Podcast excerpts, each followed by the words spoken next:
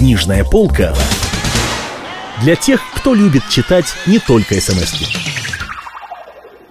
Марк Твен. Приключения Тома Сойера. Читает Стас Бабицкий. Том решил, что теперь он может не обращать на Бекки Тэтчер никакого внимания и обойтись без нее. Достаточно ему одной славы. Он будет жить для славы. Теперь, когда он так отличился, Бекки, может быть, захочет помириться с ним. Что ж, пускай. Она увидит, что он тоже умеет быть равнодушным, как некоторые другие. Скоро пришла и Бекки. Том притворился, будто не видит ее. Он подошел к кучке мальчиков и девочек и завел с ними разговор. Он заметил, что Бекки, вся раскрасневшаяся, блестя глазами, весело бегает взад и вперед, притворяясь, будто гоняется за подругами и вскрикивая от радости, когда поймает кого-нибудь.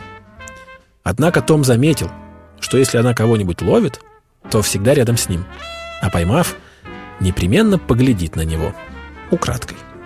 Это очень польстило его тщеславию, и Том еще сильнее заупрямился, вместо того, чтобы смириться. Он решил ни за что не уступать, понимая, чего хочется Бекки. Теперь она перестала бегать и нерешительно прохаживалась неподалеку, с грустью поглядывая на Тома, и даже вздохнула. Раза два. Потом она заметила, что Том больше разговаривает с Эми Лоуренс, чем с другими. Сердце у нее заныло, она встревожилась, и ей стало не по себе. Бекки хотела отойти подальше, а вместо того непослушные ноги несли ее все ближе и ближе к той группе, где был Том. Она заговорила с одной девочкой, которая стояла рядом с Томом. «Ах, Мэри Остин!» гадкая девчонка. Почему ты не была в воскресной школе? Я была. Как же ты меня не видела? Разве ты была? Где же ты сидела? В классе миссис Питерс? Там же, где и всегда. Я тебя видела. Неужели?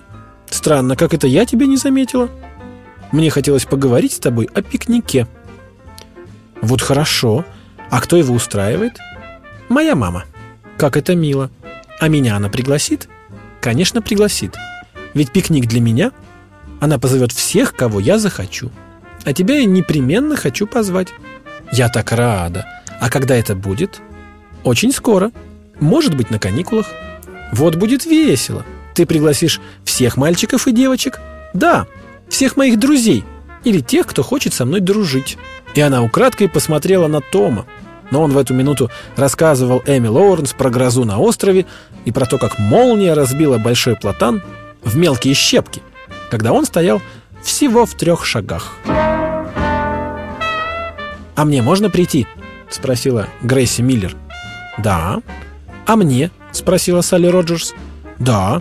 «И мне? Мне тоже можно?» — спросила Сьюзи Гарпер. «И Джо?»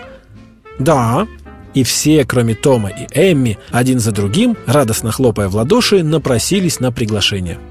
Тогда Том спокойно повернулся к Бекке спиной, и, продолжая разговаривать, увел с собой Эми Лоуренс. У Бекки задрожали губы, и слезы навернулись на глаза. Она постаралась это скрыть, притворяясь веселой, и продолжала болтать по-прежнему. Но пикник потерял для нее всякую прелесть, как и все остальное на свете. Бекки постаралась поскорее уйти и спряталась, чтобы выплакаться в сласть. Как принято говорить у прекрасного пола. Она сидела одна до самого звонка, не желая показывать, как уязвлена ее гордость. Потом встала, тряхнула длинными косами и, мстительно сверкнув глазами, сказала себе, что теперь знает, что ей делать.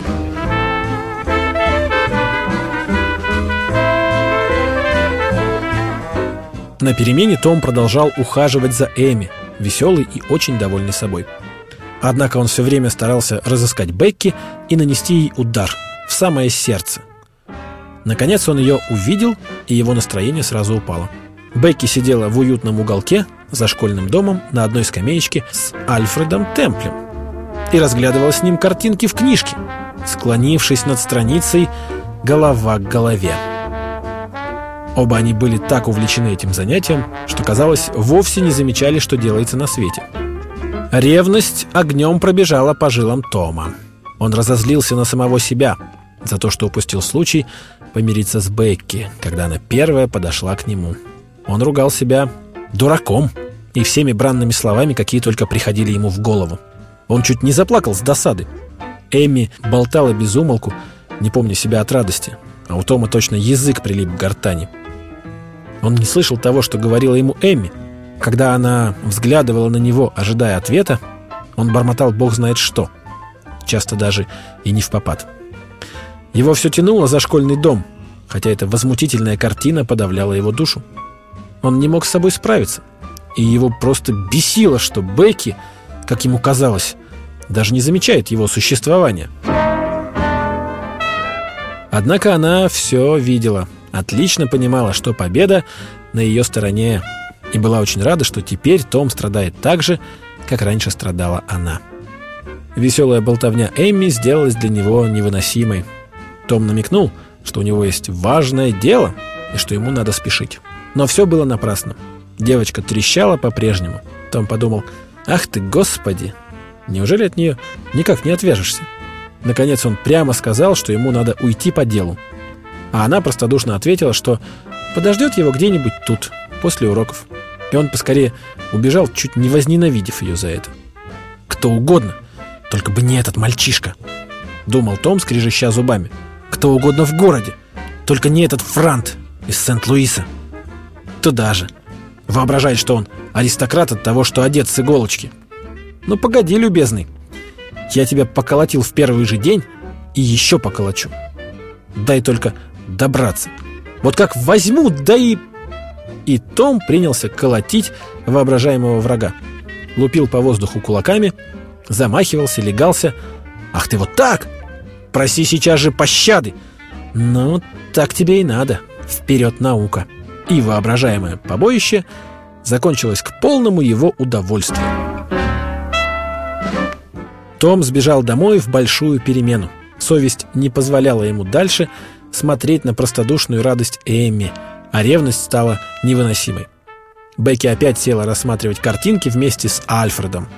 Но время шло, Том больше не появлялся, и мучить было некого. Поэтому ее торжество поблекло и потеряло для нее всякий интерес. Явилась рассеянность, скука, а там и тоска. Два-три раза она настораживалась, прислушиваясь к чьим-то шагам. Но это была ложная надежда. Том все не приходил. Наконец Бекки совсем приуныла и начала жалеть, что завела дело так далеко. Бедняга Альфред, который видел, что ей с ним скучно, хотя и не понимал, почему, все не унимался. «Глядите, какая картинка!» «А это еще лучше!» Наконец Бекки не выдержала. «Ах, отстаньте, пожалуйста! Не нужны мне ваши картинки!» Она расплакалась, вскочила и убежала прочь. Альфред поплелся за ней и собирался было пристать с утешениями, но она сказала, «Да уйдите же! Оставьте меня в покое, я вас терпеть не могу!» И мальчик растерянно остановился, не понимая, что же он такого сделал, когда она сама сказала, что будет всю большую перемену смотреть с ним картинки, а теперь с плачем убежала прочь. Альфред, не зная, что и думать, побрел обратно в пустую школу. Он рассердился и обиделся. Докопаться до правды было нетрудно. Бекки просто воспользовалась им, чтобы досадить Тому Сойеру. Когда он об этом догадался, то еще больше возненавидел Тома. Ему захотелось как-нибудь насолить Тому Сойеру, не подвергая себя риску. Учебник Тома попался ему на глаза. Случай был удобный. Альфред с радостью открыл книжку на той странице, где был заданный урок, и залил ее чернилами. Бекки заглянула в эту минуту в окно и увидела, что он делает. Но прошла мимо, не сказав Альфреду ни слова. Она ушла домой. Ей хотелось разыскать Тома и все рассказать ему. Том, конечно, будет ей благодарен, и они с ним помирятся. Однако на полдороги Бекки передумала. Она вспомнила, как Том обошелся с ней, когда она рассказывала про пикник. И от обиды ее обожгло словно огнем. Бекки решила не выручать Тома. А кроме того, возненавидеть его навеки. И пускай его накажут за испорченный учебник. Книжная полка для тех, кто любит читать не только смс -ки.